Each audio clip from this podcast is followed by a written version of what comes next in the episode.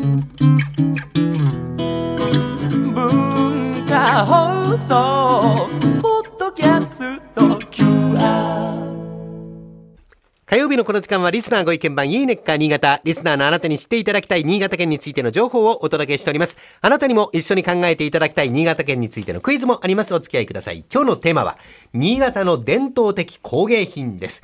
新潟県には長い歴史と人々に育まれた数多くの工芸品があるんですね。経済産業大臣が指定する伝統的工芸品は現在13産地16品目に上りまして、これは京都府に次いでなんと全国2番目の多さです。食器や家具、調度品から刃物、仏壇、様々な織物まで、どれも気候風土の特色を生かして、昔ながらの伝承の技、今に伝えられているものばかりです。今日は新潟の地で育まれ、人々の生活の中で使われてきた素晴らしい伝統的工芸品をいくつかご紹介します。まずは鴨市で200年以上続く、鴨切りタンスですね。新潟県のほぼ中央に位置する鴨市、キリタンスの生産においては全国生産の7割を占める屈指の産地として知られております。熟練の職人が手掛ける優れた霧のタンス、引き出しや扉の隙間がぴったり気持ちよく閉じるんです。この気密性の高さが衣類を長い間湿気や乾燥から守ってくれるんですね。それから火にも強いんですね。こちらの写真は実際に火事の被害に遭ったタンス、表面が焦げて炭化したとしても引き出しの中は焦げていないという優れものです。それから防虫効果もあります。キリタンスは洋服の保管には最適なんですね。さあ、続いては、燕市に伝わる、燕追記銅器です。追記というのは、まあ、土、金槌などの土で打ち起こすという意味です。つまり、一枚の銅の板から継ぎ目のない立体製品に形作る技術のことを言うんですね。平らな銅板に火を入れて柔らかくしながら様々な道具で打ち伸ばしたり、美しい丸みをつけたりして、夜間とか鍋とか器などを生み出します。江戸時代中期からこの地に根付きまして、およそ200年の伝統を誇る燕追記銅器。現在、燕市を中心として世界的に発展し続けている金属加工製品のルーツとなった技術です。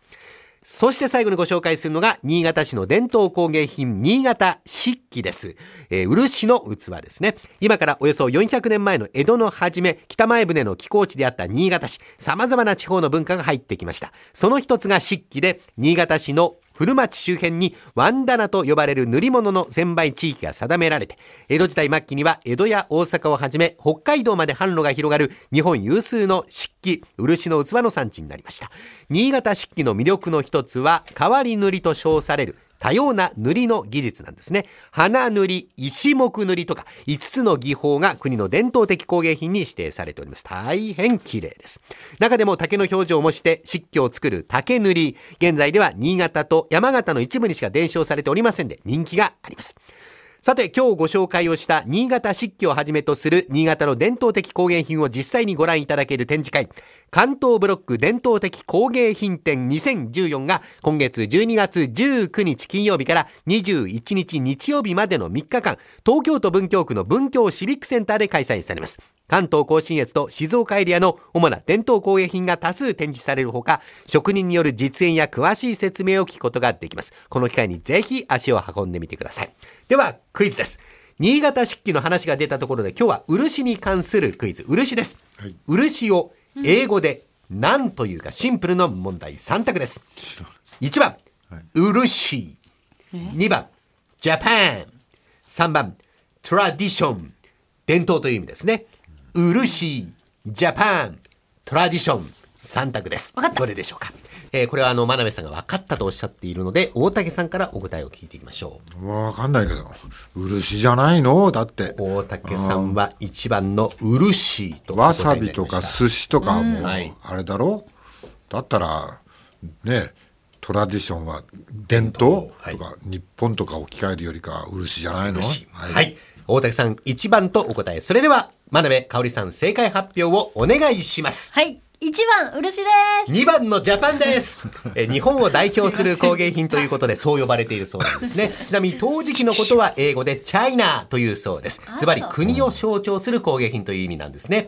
世界に誇る日本の伝統的工芸品の素晴らしさ、改めて実感してみてください。